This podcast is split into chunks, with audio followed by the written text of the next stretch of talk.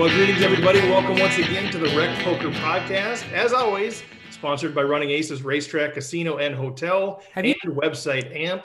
And this is our chats edition. We get to talk to cool people. Uh, and today we've got a pretty cool one Martin Jacobson, uh, 2014 WSOP main event winner, a cool $10 million. Uh, so we'll chat with him about that experience and about his life and his journey and all of that stuff. Uh, but first, let's introduce the panel. Uh, the quote that I pulled is actually one that Martin loves. Uh, he posted this uh, prior to the November 9. Uh, it's from the Roman philosopher Seneca, who said, Luck is what happens when preparation meets opportunity. Ooh, that's a good one. That is, Seneca is one of my favorites. Good call, Steve. My name's Jim Reed. Uh, you can learn about me by going to rec.poker slash crew because I'm on the wrecking crew along with a bunch of other wizards that would normally be here today. And uh, the only quote I have is I'm interested in talking to Martin Jacobson today. nice, nice quote. Well done. Well, after after we have the conversation, as you guys know, we end the podcast digging into some of the community happenings around Rec Poker. Uh, we do have an important announcement from Running Aces, uh, so excited to share share that with you. We're also going to be uh, sharing the names of all the people who won the home games, the information about the seminar, the book study, the study groups, the Learning with Partners, the Learn Pro Poker Partnership, Tuesday night OPA, Thursday night Twitch, all kinds of cool stuff. Uh, we'll get you guys up to speed on that, but right now, uh, let's bring him in. Martin Jacobson, how are you, sir? Hey, Steve. Uh, thanks for having me. It's good to be here. I'm, uh, I'm doing all right. Yeah. Uh, Scoop just ended, which is a three, three month, three week long online series. So it's, it's been quite hectic to be honest, but uh, yeah, so just recovering a little bit from, from all the madness, all the, the button clicking for, for straight three months or three weeks. What it feels like three months. Yeah, it feels like the, the longest three weeks of your life. Give why don't you give give folks a little idea of that? Because I know a number of our folks at Rec Poker dabble in that. They play, you know, a, a tournament here or there, but you know, we're working full time or you know that kind of stuff. So it's just dabbling. But what does that look like for you? You know, three weeks of this online scoop series. How many hours are we talking about? How many tables are you playing? Like what what's involved there? Um, so I normally play about 12 to 14 tournaments at once. so the way it works is that so I'll start my grind around four o'clock in the afternoon since I'm in, in the European time zone uh, and tournaments are still even though Black Friday happened obviously, but tournament schedule is still stuck to the sort of US time zone, Canadian time zone. So obviously if you live over there, it's it's great. Yeah, you know, you can start at nine in the morning or, or depending if you're at the East or, or Pacific. But uh, here in Europe, it's, it's a little bit trickier, but it has gone better since Black Friday. I used to start my sessions at around eight o'clock at night, and they used to go on to like four or five in the morning. Mm. Now it's a little bit better. I start at four, and I'm usually usually done by one or two a.m. Um, and then I have like my uh, my cool down routine. I try to wind down, you know, from playing and not just go straight to bed. Um, obviously, my mind's spinning at that point. So, uh, but with with tournaments, you know, it's so hard to know how how long your session's going to be. So to just kind of you know when you're going to start, but you never know when you're going to end, kind of a thing. So the with the way it goes is that I start registering a bunch of tournaments. I play around 12 at the, at the same time and then there's a, a few hours of like we call it the reg window where you register a bunch of new tournaments that pop up on the schedule and then around 10 o'clock it's sort of like there's a few turbo tournaments that you can fill up if you have some screen space at that point uh, but otherwise it's it starts you know winding down and you get down to six tables and four tables and then um, hopefully you have one or two deep runs where you can actually like really focus on and uh, that's when you know the fun starts. Uh, before that, it could be can be quite hectic. That, that's kind of what I'm curious about. You know, we've talked about this a bit before. People playing, you know, two, four, eight, 14 tables uh, at once. For for you and you know your level of experience, is it is it mentally grueling to do that, or is it really just you know you're just so you know you, you know what you're going to do in every situation, and yeah, you got to pay attention, but it's not. Or are you like, are you mentally exhausted at the end of one of those days? yeah, definitely. Uh, it's extremely exhausting, and I it's something I noticed now uh, after Scoop ended. Scoop ended on I had my last session on Wednesday, and I'm still feeling the the aftermath of it, mm. of the the three weeks of like constant focus and, and constant stress of all the ups and downs. Because it's not just it's not just making the decisions at the in the tournaments and when I play, it's the it's the swings too. Like that's very draining because it's just so many ups and downs during a tournament series like that.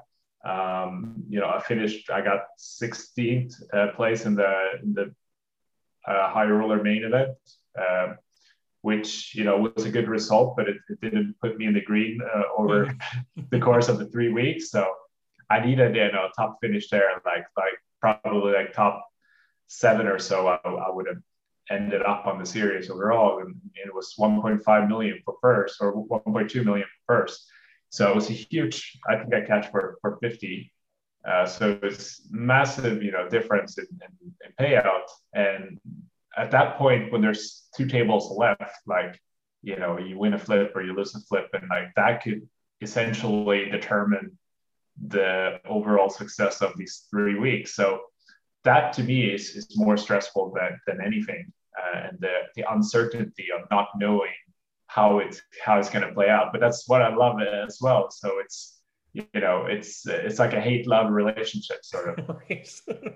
It, it is and i'm i'm curious so i mean you're talking maybe over three weeks of course of you know 300 tournaments or something that you're playing and i think for recreational players how you know that are just playing live tournaments at the local casino how long does it take you to get to get 300 tournaments played? And so you know maybe talk a little bit about you know what we've talked about before with you know playing online and getting that much volume uh, from a recreational player perspective, I mean, that just has to help your game, right? I mean, you, you're doing it professionally. It, this is your income, and obviously it's helping your game as well. But from a recreational player perspective, maybe talk a little bit about the value of playing online and just getting that many reps. Maybe not, you know, 12 or 14 tables at a time, but um, just just the value of seeing that many situations over and over again.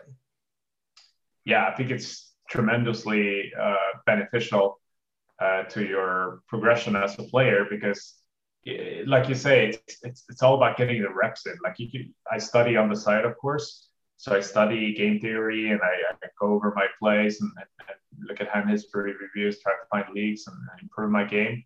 Uh, but at the end of the day, you need those reps to to make it stick because it's such a complex game, poker, that you you need to get these situations in real time to actively learn and, and get better at it. In my opinion and that's just what gets makes you a better poker player. Um, getting in these spots and like the more experience you have, the, the better you'll you'll be if you're actively thinking about your decisions and, and striving to get better at all times.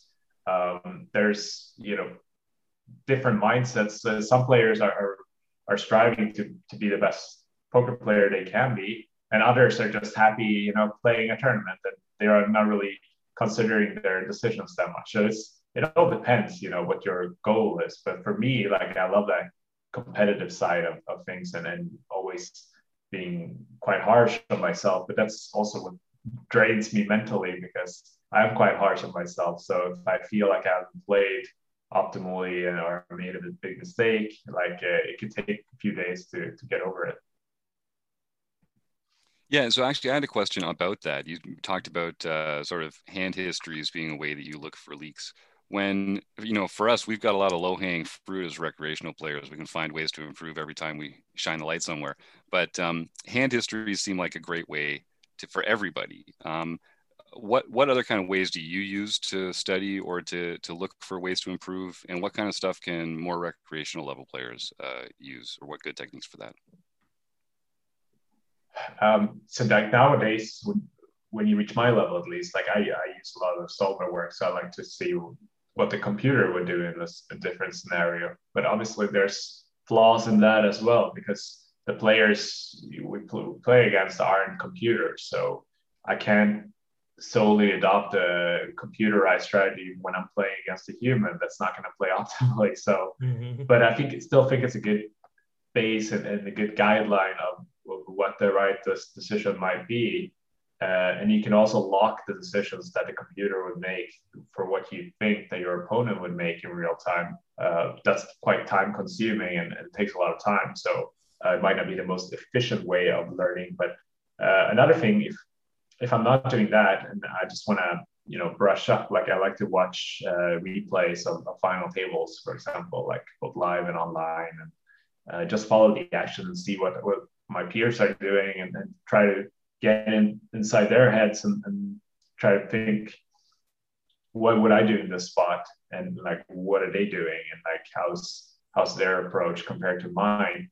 And then sort of like evolve from there. And that's kind of how I started like thinking back early days in my poker career. I started watching poker on TV and by then you know they, there was very limited amount of resources and softwares available to improve. So what I did I just watched the, replays of these final tables and then I was um, trying to figure out what they were doing and why they were doing certain things and listening to the commentators and, and just kind of felt involved in the game. And I still like to do that uh, even today.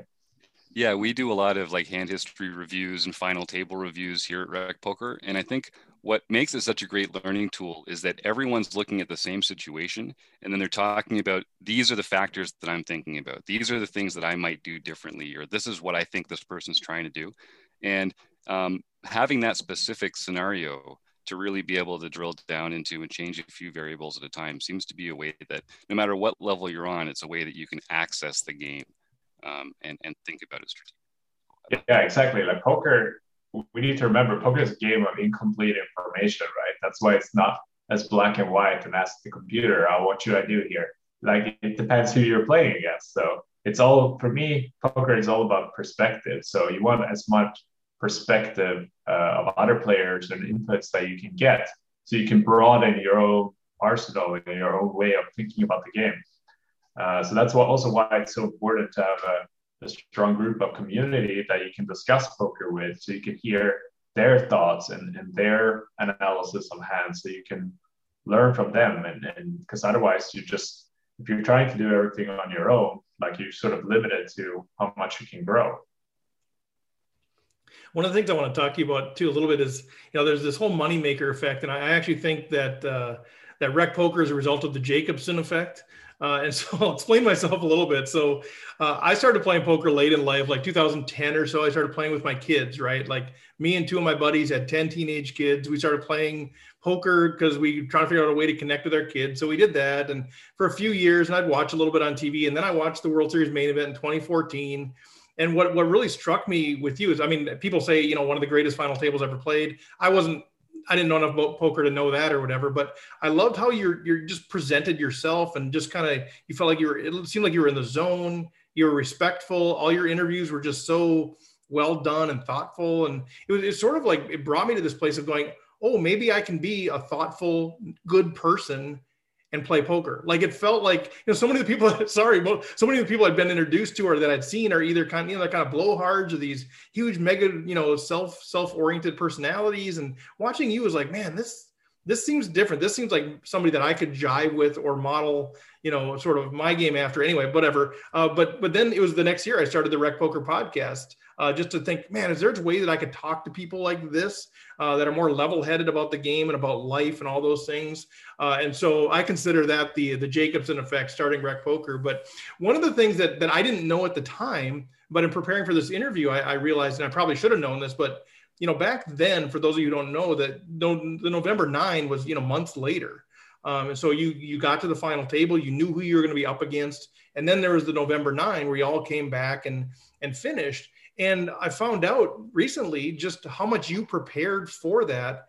And maybe talk a little bit about your preparation and how you had different people, from my understanding, sort of playing the roles of the, the players, your opponents. Uh, talk about, and I know normally in a tournament, you're not going to have like that kind of preparation, but talk about how you did that and how that actually helped you prepare for the November 9, sort of having people role playing uh, different people. So the first thing I did when I when I made a final table was uh, sort of ask myself like, what can I do to because I saw it as an opportunity with the November 9 format that they've scrapped now, but they've had it. They had, I think they had it for almost 10 years. Yeah. Uh, and it was it was this opportunity for players to not only get a, a nice break before before playing out the final after playing for six or seven days straight, uh, but also prepare themselves uh, for the finals. Uh, so that's where I saw the opportunity. So I was asking myself, like, what can I do to prepare as, as good as possible? Uh, because I knew this was you know, life, a once in a lifetime opportunity. Uh, so I, I, wanted to make sure that I did the absolute best I could to put myself in the best position to to win the whole thing. Um, so I started asking my friends because at this point I had played poker professionally for about six or seven years. So I was fortunate enough to be surrounded by a lot of other professionals. So and they all knew how much this meant to me. So it was easy to ask them for their advice of what would you do if you were in my position. And I got a lot of great advice, and like together, I created the Skype group with 30 of my my close friends, and together we were just brainstorming on what, what we kind of do to to prepare uh, uh, as optimally as we could. And we ended up, uh, one guy was uh, sponsored by one of the major poker sites, and he managed to set up uh, an online simulation at the site in their home game section. Um, so that was pretty cool. So we got to play, we managed to modify the stacks and the structure, develop line structure. And then I wrote a player profile. So I went through uh, poker news and hand reporting and everything I could find about my opponents, wrote player profiles about their tendencies and how I uh, imagined that they would approach the final table if they would be, you know, playing cautiously, if they would be scared money, so to speak, or if they were going to go for it, and their bluffing frequencies and whatnot, everything I could find. And then I just handed that out to my friends who were playing my opponents. And then sometimes we would discuss as we were playing, and I was playing myself, obviously. Uh, and other times we would just play and then discuss afterwards. But it was both very, like, both ways were very beneficial because it put me in that situation like so many times and i got all the input from everyone who participated in these simulations uh, everyone's sharing their advice and, and, we're talking about ranges and like okay what would we do in this scenario and like oh yeah that's a good point so i had so much information added benefit to that uh, element alone um, but yeah apart from that i got some great advice you know otherwise from everyone so yeah i felt very well prepared once once the day came. I, I just love it so much. We're, we're huge proponents of community. Like we are, we consider ourselves a vibrant and encouraging poker learning community. Like we're, we're learning poker, but it's about community really, you know, building relationships and having that. And the fact that you were able to build the relationships and then leverage those relationships. Uh, I'm curious, like, like how, how different would it have been if you didn't have those people around you, if you didn't have your community if whether because of your personality or because you know you're unable to make friends um, you know whatever the reason if you had to prepare for the november 9 just you and you know whatever solvers were available or whatever books were available or your own research like do you think you i mean who knows the variance but do you think that you could have won that thing without having the community around you that you had? I mean so very hard to to answer but uh, no probably not to be honest. Uh, to me that was a, a huge uh, portion of of it, like the whole experience, the, the community factor. That not only that I got all the, the help from my friends, but that we were able to go there, go to Vegas together. You know, they were with me the whole time. They were on the rail, they were giving me advice as, as we were playing and and supporting me the whole way. Um, and then afterwards, you know, we could celebrate together as a team. So mm-hmm. like we managed to take an individual sport or game or whatever you want to call it and turn it into like a team event almost. So it was, and I mean, everyone did that, you know, that my opponents had their rail too, but they were not nearly as prepared. And, and uh, a lot of their friends were maybe not, you know, as accomplished as my friends. So they, they weren't able to give get as good feedback and advice as I was. So I was getting, you know, high elite coaching on along the way. I, I love that it. was definitely beneficial. I love it. I know you're probably sick of talking about the main event, but thanks for thanks for uh, jumping into our world. Uh, uh, you know, because, never get sick of it, man. oh, okay, well, I know I would be like, I don't care, talk to me all the time. Uh, but I'm sure it gets a little bit old, uh, you know, after all these years. But thanks for jumping in. But I mean, the, the reality is, you know, I mean that you had success there, but obviously you've got 39 World Series cashes, another $2 million beyond the 10. I mean, you've had a lot of success there, all the online stuff, all the other tours. Uh, I'm kind of curious with, with all the stuff that you've played and, you know, I mean, you're from Sweden, now you're in London, I believe is where you are. Uh, you know, you, you've played all these different tours all over the world. Like what's, what's your favorite stop or what's your favorite, you know, if, if there's only one tour going on this year that you could go to, I mean, obviously we've had our, the, the most bizarre 14 months that, that I can remember, but you know, what would you choose? Like, what do you really love going, you know, playing or going to, or what's sort of that sweet spot for you? Honestly, man, I, I, I love Vegas. I love playing poker in Vegas. It just means so much to me because that's sort of that's where you know, obviously with the history of gambling and stuff, but uh, poker, but uh, also like that's where my poker journey started. Like my first live tournament was the WSOP main event, where when I didn't know anyone. Like it was very different experience from from 2014 or, or what it would be today. But um, yeah, it's very uh, it's very nostalgic nostalgic to me. Uh, the whole Vegas experience and playing the WSOP. You know, there's nothing bigger really. Like there's some nice there's very nice tournaments in, in, in Europe, in Barcelona, and in Monaco. Like I've been many times, but nothing really compares or beats Vegas, uh, in my opinion. So does that mean so we've got obviously this year is different. They've moved it to late September to mid November. Uh, you know, typically, do you go play you know the entire series, or you just pick a, a couple weeks around the main? And then you know, how are you approaching this year? I played. I think ever since 20, 2009, I played like the full series. Mm. Um, yeah, I, I really haven't missed. Maybe I missed one week, like the first week or so, but I usually do the the full the full duration and, and that's like how I like it. You know, it goes pretty fast in my opinion. I like to break it up.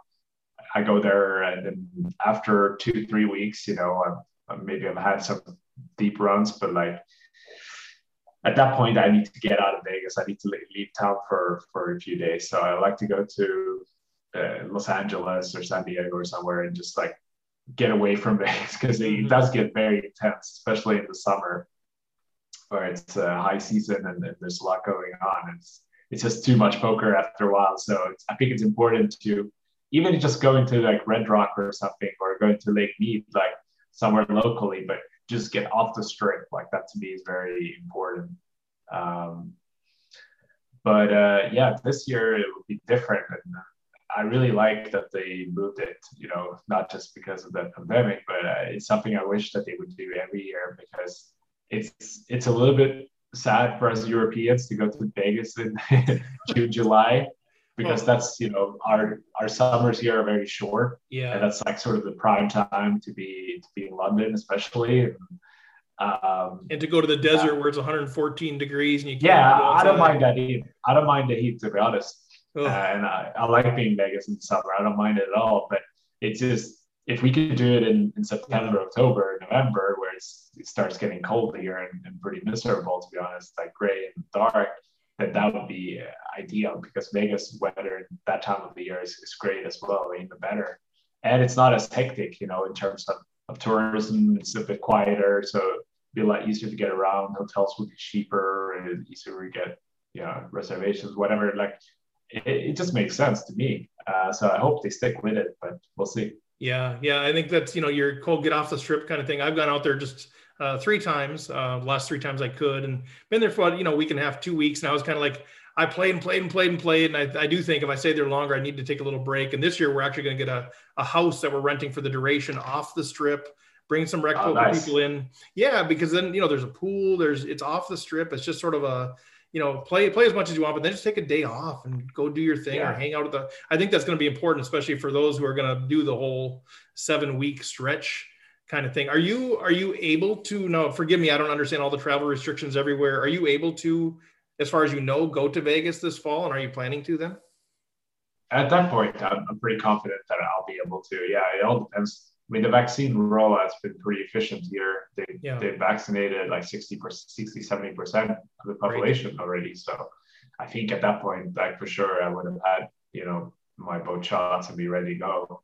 Yeah. Um, but yeah, we'll see. Um, but in terms of the house, like it's funny. That's how I, I think there's something to it to it because the last few years I've been staying in a hotel for the entire summer on the strip I, I, like to stay at the Vdara because they don't have a casino and it's and it's it's on the strip, but it's not right on the strip, so mm-hmm. it's, it's a little bit quieter maybe, but it's easy to get to everywhere. It like easy access everywhere. It takes five minutes to the Rio, so. Uh, but I've noticed a difference because previous years I've, I've always rented a house with a bunch of friends and like you say you get off the strip and you have a pool and, and it's not on the strip and those those years i felt like i've managed a lot better like mentally and like energy wise because I've had those breaks. You know, you get back to the house, your friends are there. It's like you almost forget that you're in Vegas because it's mm-hmm. so different compared to being on the strip the strip is so intense because you're constantly surrounded by people that are just going there, going to Vegas for two days to go all out partying. So whether like when you get back from the you're always going to bump into drunk people everywhere. Like that's just the reality of it. So you just I automatically absorb that energy somehow. I think, and it's it can get very intense. So I think that's why I felt the urge to leave, uh, like mid series, to to take a break, to recharge, and then come back fresh. Yeah, that, and that's kind of our that's our philosophy too. Like you know, go to Vegas, do whatever you want to do, however you want to be. But yeah, for us, it's like okay, no, we want this to be like a respite, a refuge, a chance to recharge for for when you're playing, so you're not just completely surrounded by chaos all the time. So some people thrive in that. Uh, maybe I'm too old. Maybe my personality doesn't allow it, but uh, I, I need the recharge, and I think just to have those you know the conversations with other people, you know, and whether it's about talking about your game and whatever, or if it's just you know escaping a little bit. Uh, that would that'd be great fun. That's a, that's a great idea. Yeah, well, we'll see. Maybe we can we can connect with you out there or something. Get a get a few a little meet and greet or something out there if you're ever free yeah, on break or something. But I won't put you on the spot now. We'll talk about that offline. Works out. Last thing we want to do is just distract uh, players. But uh, I, am kind of curious. I, I, know you know, man. I could talk to you for hours. I just love how you think and how you approach life in the game. But um, you know, you were involved. We did a free jet and training course, and you were involved. I believe in three of those sessions. You know, doing some of that group training. And I know you also do individual coaching as well. Uh, Martin Jacobson, uh, what's dot pro, I think is your website? Yeah, Martin Jacobson dot, dot pro is my, my domain. And then, yeah, the coaching okay. section there where, with all the info about the course and yeah, my individual one-on-ones as well. Uh, yeah, sorry, you go ahead. Well, no, yeah, no, that's good. That's good. Sometimes I don't know where I'm going, but but ultimately, what I wanted to do is just kind of find out your your perspective on that. Like, you know, the coaching. So, you know, you're playing obviously as a professional, uh, but you're doing some coaching, individual, and some group training. I'm not sure other things that you're doing, but like, kind of where, how do you balance that? Um, you know, why do you enjoy coaching? Is it just because it's something different, or is there something about the coaching element that drives you and kind of fuels you or talk a little bit about your involvement in the poker industry and how you balance some of those things yeah you know i've, I've been playing poker for for so long now like i've been playing poker for 13 years professionally which is you know way above what i i would have expected you know. I never expected to be a professional poker player in the first place. It's just sort of happened. And here we are. But obviously i, I love the game. I've always played the game, and uh, it's something I really enjoy to challenge myself. But uh, lately, and especially I think the past year or so, you know, with the pandemic, I've I've always split my time between 50-50 about online and live because I like I think there's pros and cons to both. Uh, but I like the, the variety and I like the social aspect of playing live and I like to, you know get in my own world and play 12 tables uh, once you know every now and then but lately obviously it's been all online at least for me uh, here in europe and uh, i uh, i was sort of looking for you know how i could branch out how, how, how can i use what i've learned in poker um, and apply it to something else like doing something different something that gives me maybe a little bit more meaning and i found coaching uh, ticks all the boxes because it's I get to get involved. I, I stay involved in poker, and I get to share my knowledge and my experience, and I can help somebody else achieve their goal and receive, you know, the mental stimulants like that way. Uh, because to me, that's very exciting to help someone achieve their goals and to like sort of be uh, be a part of that.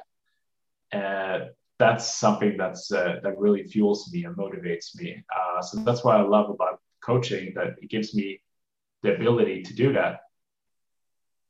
Do you, do you have other things that you're involved in too? I mean, that, that's phenomenal. I mean, obviously that's great. And I know talking to other, you know, poker players who have gone into coaching, it also provides a fixed income piece. And I don't know if that's part of it for you, but I know for them, they're, they're saying, well, it's just nice to know I've got some fixed cash flow coming in with the variability, especially of tournament play and that sort of thing. Do you do anything else? Like, um, are you, are you writing anything? Are you getting, uh, whether it's articles or book writing or anything other industry in the industry, or is it pretty much, you know, I'm playing and I'm coaching, and then I'm just trying to sort of enjoy life uh, the rest of it.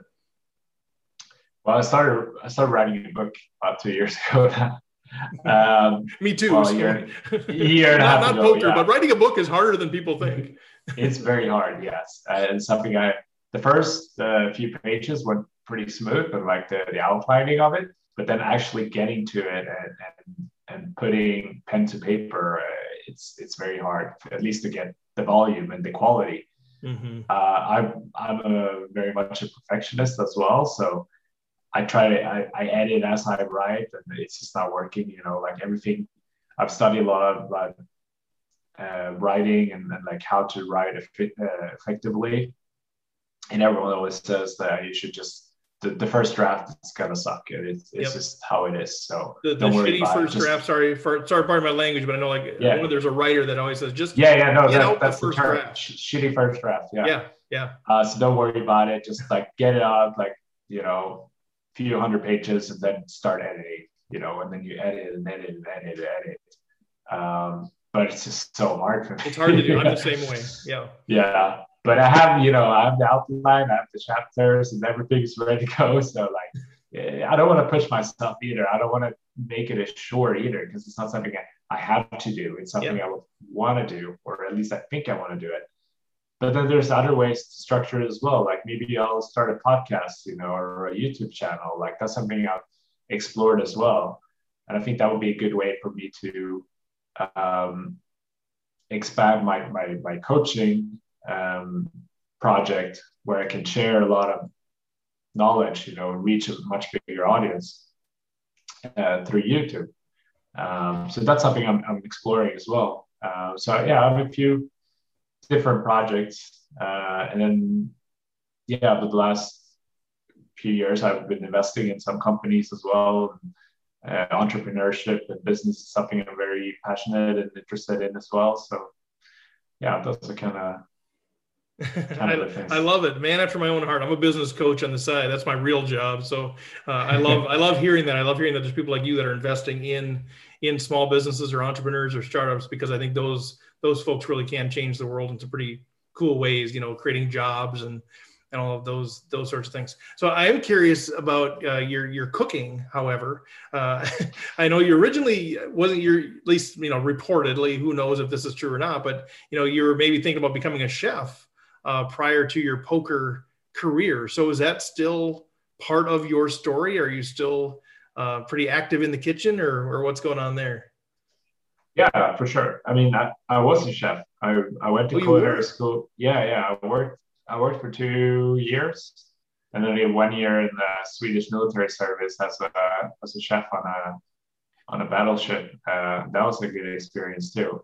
Hmm. because I was sort of like the head chef there. So it was like I had my own my own little kitchen and, and, and, full reign of what I wanted to order, and I could design the menus and, and cook everything myself or with, with, my one one other partner. And yeah, um, that was that was the plan. I was gonna I had high ambitions as a chef.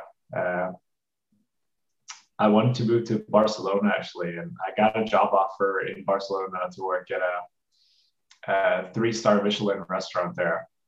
And I'd been at this point, I, I'm 21 years old. I just got back from Vegas uh, from my disaster of a poker trip where I won the package to WSOP Main and I busted in the third hand. But anyway, oh, that's a different story. anyway, uh, after that point, you know, I I tasted the traveling and, then the maybe you know potential of like leaving Sweden for a few years and just like widen my horizon and see what's out there. Uh, so when I got the job offer, I jumped on it and I was gonna move there and work and then So I quit my job in, in Stockholm, uh, the restaurant in, in Stockholm at the time. And then during this period, I just couldn't get a hold of uh, my contact, the, the woman who set this job offer up for me. to this day, I haven't heard from her. I don't know what happened. but anyway, so it was during this period though that I started playing more poker because now I was sort of in between two jobs. I knew I knew I was going to be a chef. Like that was that was a mm-hmm. given. Uh, but I wasn't stressing too much about finding a new job because as a chef, like especially a young chef, I mean, you know a few people in the industry, you could always get a job. Like that was never, and I was living at home at the time. My expenses weren't that high, if, if any. Um, so I luckily had the you know pretty good opportunity to at least try playing some more poker because I had the time and I didn't have a lot of expenses. So that's sort of how it how it went. And so I started playing more poker, and I think I got second in the Sunday Million like pretty soon after. Mm. That'll do it. Yeah, and then I started playing qualifiers to big live events and qualified for EPT Budapest and managed to get third place there. that was it pretty much. And this is all, mind you, this is all in like four months. So I won the WSOP package in May, went to Vegas in June, July, uh, got second in Sunday Million in August, and then in October I qualified for EPT Budapest and got third there for like 250,000 euros or whatever it was. And then at that point, I had enough of a bankroll to just continue, you know, giving it a shot. I mean, I knew at the back of my mind, I always knew that I wasn't stressing about if it was going to work out or not. I was just kind of like going with the flow and see like because poker back then was so new, like not just to me, but like to most people, like everyone was kind of new to the game. So no one really knew what was going on or how long this was going to last for. Um, this was just a few years after Moneymaker. So in Europe, especially, like poker was booming, you know, a few years after that. Uh, so it was a good opportunity. And then I knew at the back of my mind that like if if poker didn't work out, you know, uh, I, I could always like go back to cooking and, and you know get a job again and pick that up. So i love it. And so are you still pretty are you do you cook your own food? Are you pretty active? Do you enjoy cooking still? Yeah. Yeah. Yeah i love love cooking. I mean i don't cook as much you know anymore maybe but no, I'll, I'll, always have a strong passion for cooking. It's something I, I really like doing. It's, it's something so mindful and meditative about it, like cooking your own food and like experimenting with flavors. And I, I hate following recipes. Like that's mm. the one. So I'm really bad at baking because that's the oh. main requirement for baking. Like you have to measure everything. To, so I'm more of a like open the fridge, see what I got. Okay, these these flavors would work together. I take some spices and I just you know make a meal out of it. that's, that's pretty sweet. Like my wife always tells me, if you can read, you can bake. And I'm like, uh, so yeah, that's usually that's that's the con- that's the constraint of my cooking and baking ability is whatever. If I can read, I'm pretty good at having and doubling. You know, pretty good at fractions, so I can do that kind of stuff. Read but, and follow instructions. Yeah, right, exactly. Yeah. One at a time. One at a time. yeah. One at a time. Yeah, exactly. Well, I know we're we're we're almost at time. We're probably past time. Um, you know, so I appreciate appreciate your time on here. I, am curious, and Jim, if you have a strategy question, feel free to jump in. I know you're. I'm just a kid in the candy store at this point, but uh, I am kind of curious. Like, what would you say to recreational players? And I know you've talked to people around the world at different stages. So, you know, as we came on here, we're saying, you know, mo- most of our folks are the folks that are working full time or not at least part time and you know poker they love poker they love playing the game. They want to get better but they're never going to put be able to put in you know 300 tournaments in a three week period of time and and then grow from there. They're probably a lot of us aren't ever going to be playing around the world kind of thing but we love the game but we do really want to get better um, what sort of advice would you have, whether it's a you know it's a paradigm or whether it's a strategy approach, or you know how do we get better, but how do we stay in love with the game? I my my best advice, and this is actually something that some very high level poker playing friends of mine are following as well, uh, is that if you have a love for the game and you have you're you're interested in learning and getting better watch high level poker content and try to think and see what they do and then just copy that just do whatever they do you know and see how it goes you know and then you'll get in a lot of spots and then you'll see like oh this actually works I don't know why I'm doing this, but this actually works. And then try to figure out why why am I doing this? Why is this player doing this here in this type of spot? And can I do that too? You know, it's kind of like uh, like monkey see, monkey do. Like it's yeah. it's like a cheap and like a quite efficient way of, of learning. You know, you gotta uh, so, fake, fake, it till you make it, kind of thing, right? Yeah, yeah, I think so. Figure it out along the way. Uh, because you know, if you're not gonna dedicate hours and, and, end up studying and like doing the, the solve the work and look at charts and all of that, just see what other good players this is like are doing. And so watch a lot of poker content and see what see what hands they play and how they play them in different spots, and then just try to think about that. Actively think, don't just watch, but like remember and, and see. Try to to differentiate and like try to realize why why they're doing certain things and how they're doing it, and then try to implement that into, your own game, and then actively think about why. I, I like that. why it's sufficient. So it's sort of like just kind of you know, figure out who you're going to trust, who you're going to follow, and then just try to imitate them. And maybe you don't ever figure out the the fundamental philosophies behind it. But if you're making more money, that's a good thing. Yeah, that's okay. But the, the thing the thing with solvers too is that what's how the way solvers work is that you put your range versus your opponent's range, and uh, and then the solver gives you the result, but it doesn't give you the calculation or the explanation of this mm-hmm. is why I'm playing these hands. That's just up for interpretation. So no one really has the like everyone has their theory of why we're supposed to play a certain way, but no one really knows. There's no there's no black and white answers in poker. It's like so much about his perspective and interpretation and, and your experience and your view of things. So uh, you shouldn't stress too much about that because no one really knows. Um, so yeah, just try to be, you know, poker. Poker at the end of the day, so it's all about being, being better in your competition. So if you're better than the guy next to you, then you know you're already making money in the, the tournaments, you know. So well, that's that's the thing about GTO. You already kind of touched on it. You have to assume everybody's playing optimally, and nobody can play optimally. And you know, Nash equilibriums. There's a million assumptions that go into that, and so you know, but it's a good foundation. And so at the end of the day, figure out who you want to kind of model your game off of. Try some things that they're doing, see if it works, and you know implement the things that do and what you're comfortable with so uh, we'll, we'll wrap up there i mean i could ask you a million more questions but what what's coming up either you know things that you have coming up either that you want to share about coaching or whatever or just events that you have coming up that you're excited about what's kind of the the the next very next chapter in the life of martin jacobson um so yeah with, with SCOOP done and the online stuff uh, over i'm going to focus more on, on coaching now leading up to the, the WSOP, and also you know do my own study work uh, along with that. Uh, so I'm, I'm, quite excited about that. Hopefully, get the YouTube channel started. Uh, so make sure to check that out. Uh, do another course with with Farid. We're gonna modify the course, make it more um, more interactive.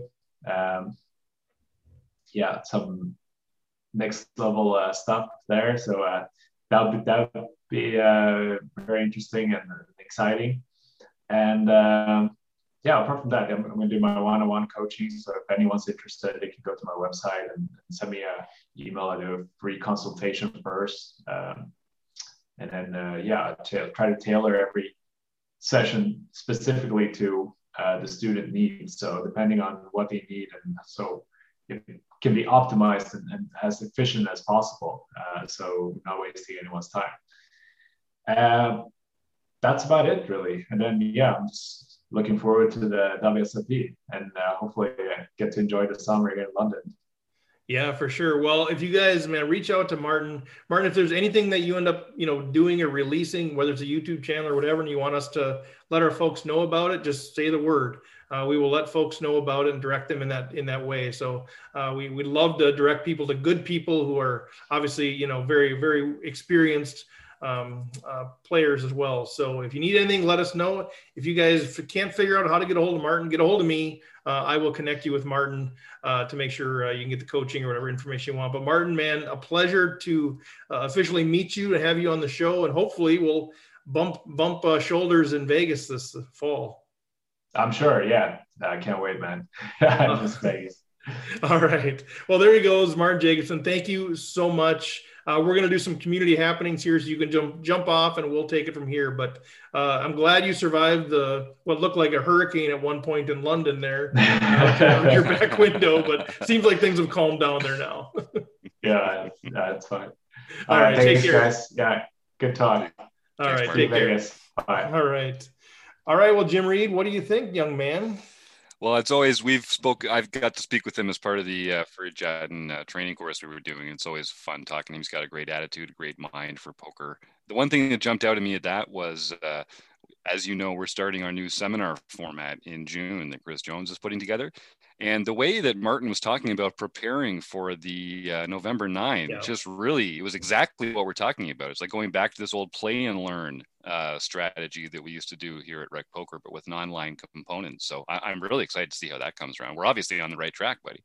Yeah, I mean that's what. Yeah, I, I love that idea. We've we've done a few things. Chris is going to take it to the next level. But yeah, this idea of create different simulations uh, have different people playing different parts. Like you don't know who they are, but they're going to be playing aggressive or whatever, and and and forcing people to adjust to that sort of thing. I, I, love it. Yeah. And what he was, I was reading more about how he prepared and how he had all these people and who he feared the most, Jorryt van Hoof. And, you know, and, you know, I just love, I mean, that, and I'm sure he was probably more prepared than anybody else. And I'm, who knows? I mean, variance obviously plays, he could have got cooler the first hand, but uh, I'm sure that preparation uh, helped him. And like that quote that we had in the front end, you know, whatever, you know, luck kind of is where preparation meets opportunity. And I think he he's somebody who's taken advantage of that. Yeah, yeah, couldn't have put it better. And that is one of those things where it's like when the opportunity comes, you want to be prepared. And yes. It's like what I tell all the people that I work with all the time.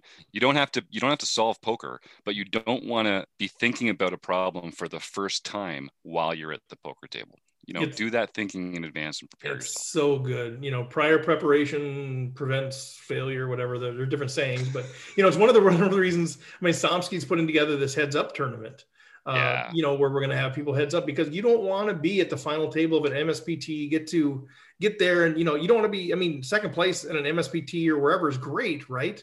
But the biggest pay jump is second to first. And you don't want to get to that point and the only thing you've ever done is maybe played once or twice in a $30 tournament but even then you usually don't because people chop. And so you know you you want to be prepared. And so that's why we're trying to prepare us and and everybody else. So when your heads up it's not like oh man i'm completely lost here i've never done this i don't even know where the button is am i in the small blind or the big blind i mean get comfortable playing heads up and in all those get get comfortable playing against limpers get comfortable playing mm. against hyper agros that are going 8x pot like get comfortable in all those situations. So when you see it, you're not like, oh man, I don't know what to do. You're thinking, oh, I've, I've been through this before. And so that is part of what we're trying to do. So, all right, so we'll, we'll transition to that thing, but uh, let's hear from uh, Jonathan Little. Have you ever wondered whether you should call a preflop raise or three bet instead? What do you do when you have a flush draw? Do you raise it or do you just call? What do you do with ace king when you miss the flop? Are you tired of guessing about what the right play is with your particular hand? Well, my name is Jonathan Little, and I am a two time World Poker Tour champion and creator of PokerCoaching.com, where we offer over a thousand interactive hand quizzes where you play a hand and then get real time feedback from our world class pros. Don't guess and don't stress. Just register for your free account at pokercoaching.com slash recpoker right now. All right, do it, guys. You heard the man. Pokercoaching.com slash rec poker. Jonathan Little, uh, great friend of rec poker, as are so many of these folks that are, you know, they don't need to give us the time of day, but they they do uh, because they're they're interested in growing the game, including Martin Jacobson. That was an absolute delight. And like you said, we met him briefly before, but to have him on, have him share some of those thoughts, I was Fantastic. So let's talk more about what's going on in Rec Poker Nation. Uh, the first thing I do want to bring up, and I teased this at the beginning, uh, if I can find it here, is the fact that we've got. Um, I don't even know where it is. It doesn't matter. I know the stuff. So uh, I talked to Running Aces. Um, oh yeah, they are our official sponsor. Uh, for those right. of you who are in Minnesota, you know they're one of the two major casinos uh, there are others that are in Minnesota, and people are clamoring to get back to tournament poker. Um, the issue is capacity. Uh, that's really what it is. That there's only so much capacity they can have in their space. uh, because of state restrictions. And so they're kind of waiting for that. People say, yeah, but Canterbury's having tournaments. Yeah, Canterbury has three different levels. They have six different zones that they call them. So they are able to sort of segment those things off. Aces doesn't have that luxury uh, at this point. But there's things in the works. We're working on some things. Uh, but the other piece is once they get capacity, they need more dealers to be able to deal these big tournaments that we want to be able to have there. They just built the hotel. Of course, it opened right before COVID. So Ugh. big plans to bring people in, have these big tournaments, but they need dealers. So if you are somebody who's out there going, you know, I'm pretty detail oriented, I can pay attention, I'm pretty level headed, and I've always wanted to maybe try to get into the poker industry. Um, this is a great way to get into the industry. They're starting a new dealers class. It starts on May 17th. It runs, it's like six hours a day for, for a few weeks uh, they really teach you all the different games, how to manage it all. You don't need to have experience. You just need to be detail oriented, be able to kind of pay attention, um, and you can make some good money. Uh, you know, they gave me some insight into what people are making. It's pretty good money. Um, so you could do that as, as a poker dealer. May 17th it starts. Go to the Running Aces website, runaces.com. Let me know. Uh, we can we can get you connected there. But they need more dealers. And I know a fair amount of the folks that have dealt at Running Aces and are dealing at Running Aces go out to the World Series and they end up dealing to Daniel Negreanu and all these superstars. And uh, I know a couple of folks have even dealt final tables. And so it's a great way to get into the industry. And then you meet all these people. And whether you want to stay a dealer or do something else, uh, now you're known. Now you're known commodity. And I tell you, relationships are everything in the poker industry. So um, Go ahead. And, and, not not only that, but I mean, you want to get better at poker. You want to. Oh my just gosh. talking about getting mental reps in. You know, if yeah. you're if you're the one controlling the action, you're the one that has to know what the pot is every time. You got to be calling bets out. You got to be doing quick math stuff like that. And also, it's a great opportunity to hand range opponents. Um, mm-hmm. You know, like while you're there, you're sitting there, you're looking at every hand, you're seeing the action, you're putting people in boxes. So, um, you know, it, it's a not only is it a great way into the poker industry, but it's a great way to get better at poker, to learn more about poker. Uh, uh, so I, I encourage everyone to go and give yeah. it a try. Dealing poker is a great way to. That, that's a great. That's a great point, and I know people learn a lot by by dealing. And I know I've played against dealers and they're like, I figured you were probably weak here. What I'm like, what are you talking about? And they're like, I've got like six thousand hands on you. Like I've watched you play six thousand hands. I know what you're probably doing here. And yeah, the whole it's so it's super fun. So yeah, that's a great point. It's a great way to learn the game and learn all these other games too, because you're kind of forced to. Uh, mm. And I think one of the other key things is you know you need to be pretty good at quick math. Like you yeah. don't need to know calculus, you don't need to know long division, all this sort of stuff, but you need to be pretty good at being able to kind of okay, well you know 1600 and then they bet 3200 and if you're keeping track of hot stuff or whatever you need to know that stuff. So if you're pretty good at, at, at, that kind of thing and managing a game and paying attention they would love to have a conversation with you. So uh, anyway we i told them as their partner we'll put the word out for you guys see if we can get you a few few folks into that class because i have a vested interest because i want to see those games grow once once we can have those big tournaments I want to hop down there 20 minutes down to Columbus and yes, sir. Running up a stack, man. I can't Let's wait to get it. back into this thing. All right, so back to Mecca. Oh, uh, it's the Mecca. That's what I tell tell Tracy every time I drive by. There's the Mecca. She loves it, loves it. But I haven't been there since Rec Poker Day, February 29th of 2020. Mm-hmm. Come on. But now I'm fully mm-hmm. vaccinated as of two days from now. I'm gonna go play somewhere, and I don't know what it's gonna look like. but I God, I'm I'm itching, maybe. Steve can't wait to go put in that hero call against somebody on the river. Bring it totally punt off my stack hero calling, but it might be a home game. I might be that might be the first thing I want to do just yep, from a yep. mental perspective. Like get mm. eight other folks that are fully vaccinated, come to my house and just like yeah. have like a vaccination celebration tournament. And maybe watch Monty Python or something. I don't. I don't that does sound fun. Right. All right. So nice. good for you. Enjoy that. Yeah, well, we'll see when it happens. I'm sure my schedule will just open up soon. yeah, um, you got some um, free time coming up, don't you, Steve? all the free time I have, yeah. Well, let's uh, let's shift into the other stuff. So, running aces dealers class, but home game winners. We do not have the great John Somsky with mm. us hmm. today, so um, you're gonna have to interrupt me. Um, don't worry, I'm don't worry. It. But uh, I can't give it the same flavor that Somsky does. But basically, here's what happened. So, April 26th the captain, Rob Rob Atsum, Captain Walleye, uh, wins the nightly tournament.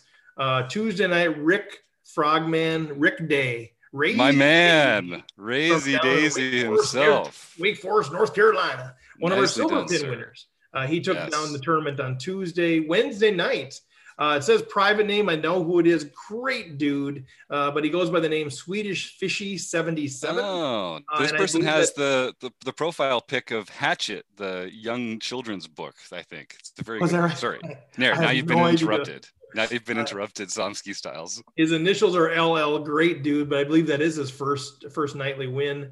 Uh, Trey three seventy one. Thomas Penna. Nice job. I believe that was Thursday night, April 29th. Uh, takes down the nightly tournament there. Friday night, uh, Howitzer 2007, private name, uh, takes down the tournament there. Hey, if you guys know too, if you're listening to this going, man, I wish my name was said. Ah, my name wasn't said. Uh, what we do is if you, everybody that's playing in the tournament, you've got a profile at rec.poker because if you don't, you can't play. So we know you have a profile and your name is out there in your profile but we do not say your name unless you've indicated that it's can be made publicly available. So uh, that's perfectly fine. We're fine saying private, but if you're going, ah, crap, they didn't say my name, why not? Because your name is listed as private. So flip that switch, uh, make it Go public. win another and- tournament. There you go. what's that? And then just go win another tournament, baby. And then go win another tournament. I might even do a retroactive shout out for you if you give me a shout, give me a, give me a notification. Uh, Saturdays we play four tournaments. All right, uh, we've got the international events at 8 a.m. and 2 p.m. Central, and Magra takes one down, a small field, but Doug Drabeck again. No surprise. Uh, takes down one of the internationals and Deni- Denise Aces, uh, Denise Allen, uh, takes down the other international event. And then Saturday Nice. night, we do our regular home game and we also do our mixed game practice. Uh, so the regular home game, Fred Justice goes by Foundry 37, takes down that one. And man, I'm seeing a lot of these first time winners. So that's fantastic to see. We keep expanding the field. Uh, way to go, Fred. And the great Mark Bloomberg takes down the mixed event practice. And I believe that is Limit Hold'em. So I believe that is the one that we are gearing up for. If you don't know, uh, every Saturday night we do a mixed game practice, and the game that we play is the monthly mixed game that's coming up next. So the first month, the first uh, Wednesday of every month, we do our monthly No Limit Hold'em series. Uh, that's our big one for Player of the Year. The second Wednesday of every month, that's our mixed game uh, monthly. It goes for Player of the Year points as well. It's the only night in the entire month we don't play Hold'em. So I know I do get a lot of messages from people. Man, where's the Hold'em? It's the there's one night a month we don't play any Hold'em. It's the second Wednesday. It's only mixed game. There's no additional Hold'em tournament. So um, I, I'm sorry. We only do like 40 Hold'em tournaments a month. That's the one day, but the one day we don't. Uh, so I apologize for that. But uh, anyway, Mark Bloomberg takes down uh, the mixed game practice one. And then Sunday night is our LPP. Uh, you win a free month at LPP if you win that sucker. The great Roger Lamp, honestly, one of my favorite people in poker. I've gotten to know him a little bit uh, pre COVID. Great dude. He goes by Shamu Star 27140. Uh, and he took that down, which means, of course, that he won the last longer against his wife. Uh, by definition, he won the thing. So that's a good thing. Way to go, Roger. Way to uh, on Sunday night. So um, That's right. And stuff. and Roger, because uh, you won on Sunday night, you won the Learn Pro Poker Sunday night tournament, which means that you've won a free month at Learn Pro Poker. So, uh, and, and if Ryan LaPlante was playing on Sunday, if you if anyone took him out because he plays a lot of the Sundays in the Rec Poker home game, um, you could also win a month at uh, Learn Pro Poker. So, Roger, send me an email jim at rec.poker and i will send you that learn pro poker uh, prize information congratulations buddy Yeah, great stuff. So, kind of a who's who this week. Rob Adsom, Rick Day, private. Thomas Penna, private. Fred Justice, Mark Bloomberg, Doug Graybeck, Denise Allen, Roger Lamp. You all qualified for a bronze Rec Poker pin if you haven't already earned one in the series. So, way to go, you guys. Uh, mad props to all of you. So, what else should we talk about, Jim? There's a million things going on. Anything kind of front of mind that we need to make sure we're Well, aware of? This is going to come out on a Tuesday, and every every Tuesday night we have our online play and hang where premium members get together while they're playing in the home game and just uh, enjoy each other's company over a Zoom call like this. Um, so if people listen to this on the day that it comes out, you've got that lined up. If you're listening to this on Wednesday, we have a few different things that happen on Wednesdays, but the Wednesday right after this episode is the focus, where Chris Jones is looking at various hands ways to break hands down using Equilab, Flopzilla, GTO Plus, other tools like that. Uh, so Chris does this once a month, and then I host my own little study group to follow up a little later in the month. And uh, this has been a really good, uh, a really good course of study for some of our premium members who are trying to figure out what's the best way to use these tools. How can we get the most out of tools like this? So I'm really looking forward to the next uh, step in that one. That's so great, and a lot of people are really taking you up on that too, right? They're, they mm. want to learn the tools. I know we've had people that have been using the link to get Poker Tracker and, and that sort of thing. So it does seem to be a movement uh, in that direction. People are grabbing hold of that deal. So yeah, go, Jim, way to get those people fired up. But there, there's there is so much at Rec Poker, and again, I, I say this all the time, and uh, you know, we, we're community first. It's all about being positive. It's about being encouraging. It's about being vibrant. Uh, it's about that thing, but man, it's fun to learn the game and to, to win some stuff in the meantime. So we, we welcome you to be part of our community. That's free of charge. Just go to rec.poker, become a community member, we call it. Uh, with that, you can play in the home games. You have access to all of the videos for the podcasts and blogs that are written, and all, there's all you can do in the forums. You can do all kinds of stuff just for free. Go to rec.poker. It's not recpoker.com. It's rec.poker. Uh, I know that wigs people out the first time you do that, and then take a look at the premium stuff that we have. It's, it's I mean, I don't know how many hours of stuff we put out, how many events we put out a month. It's insane how much stuff it is, but it's all grounded in community, right? It's learning in the context of community, and um, it's, it's great stuff. And you can try it. It's 15 bucks a month, full price, or 150 bucks a year. Uh, but if you sign up, you get 10 bucks off that first payment if you use the code RECPOKER. So if you want to try it for a month, you sign up, you go to the premium thing, click on it. You're going to have to pay five bucks. I am sorry. That is the cost of the barrier entry is a $5 bill. Uh, but you try it for a month. If you don't like it, get out of there. Uh, no strings attached. But uh, that doesn't happen very often. Uh, people people love the thing. Um, and if you're having trouble figuring out where to go, what to try, just reach out to Jim or I. Um, yeah. Just reach out and say, hey, I'm new to the new to the community. Here's how I like to learn. Here's the time that I have. How should I optimize my time? we would love nothing more than to point you in the right direction. So do that as well. Um, anything anything else that I know the crew isn't here because we're recording during the day because Martin's over in in Europe. Is there anything else that you know of from Rob or Chris or Andrew I mean, you need to share? just the, the same great stuff keeps rolling out month after month. These guys, you know, we're in these regular situations where Andrew's putting out a new Learning with Partners video every Saturday. You know, Rob's doing the book study every two weeks. Chris does the seminar every month and the focus every month. So, um, you know, I could tell you what's coming up this month, but it's it's just more of the same great stuff, Steve. It's just a lot. It's a lot of really good stuff for every learning style that there is. Yeah, that learning with partners is great because yeah, that's all we don't talk about how great that is. 15 yeah. minutes uh, of their premium content. You don't have to pay any of their membership stuff. We have a partnership with them. They give us 15 minutes a month uh, that you get to watch just for free of their premium content. I mean, we're talking like Solve for Why, Red Chip Poker, Learn Pro Poker, PokerCoaching.com, I'm sure I'm missing some. Yeah, LPP. Uh, there's a couple other ones in there too, where this yeah. is like their premium. This is their real strategy stuff that's only yeah. available behind the paywall. They're they're letting Rec Poker members um, get get a peek behind the curtain. It's great. Yeah. It's part of this community that we're building here, Steve. Phenomenal stuff. All right, so uh, if nothing else, we can wrap it up there. Uh, man, Martin was so much fun. Thank you, Martin Jacobson, for mm. for joining us. Uh, that was absolutely a delight uh, you know, as a, as a kid, like I, like I said, you know, 2014, like that was the year I watched him play. I'm like, wow, this is really, that actually, you know, really grabbed hold of me more than any of the other final tables had before. So mm. uh, that was super fun. And then to be able to chance, you know, here we are seven years later, uh, getting a chance to, to chat with him was, was, just a delight. But Jim, thanks for jumping on here. I know it's middle of the day, which isn't always easy, oh, but uh, great. the highlight of my week, man. Thanks for having me. I love these.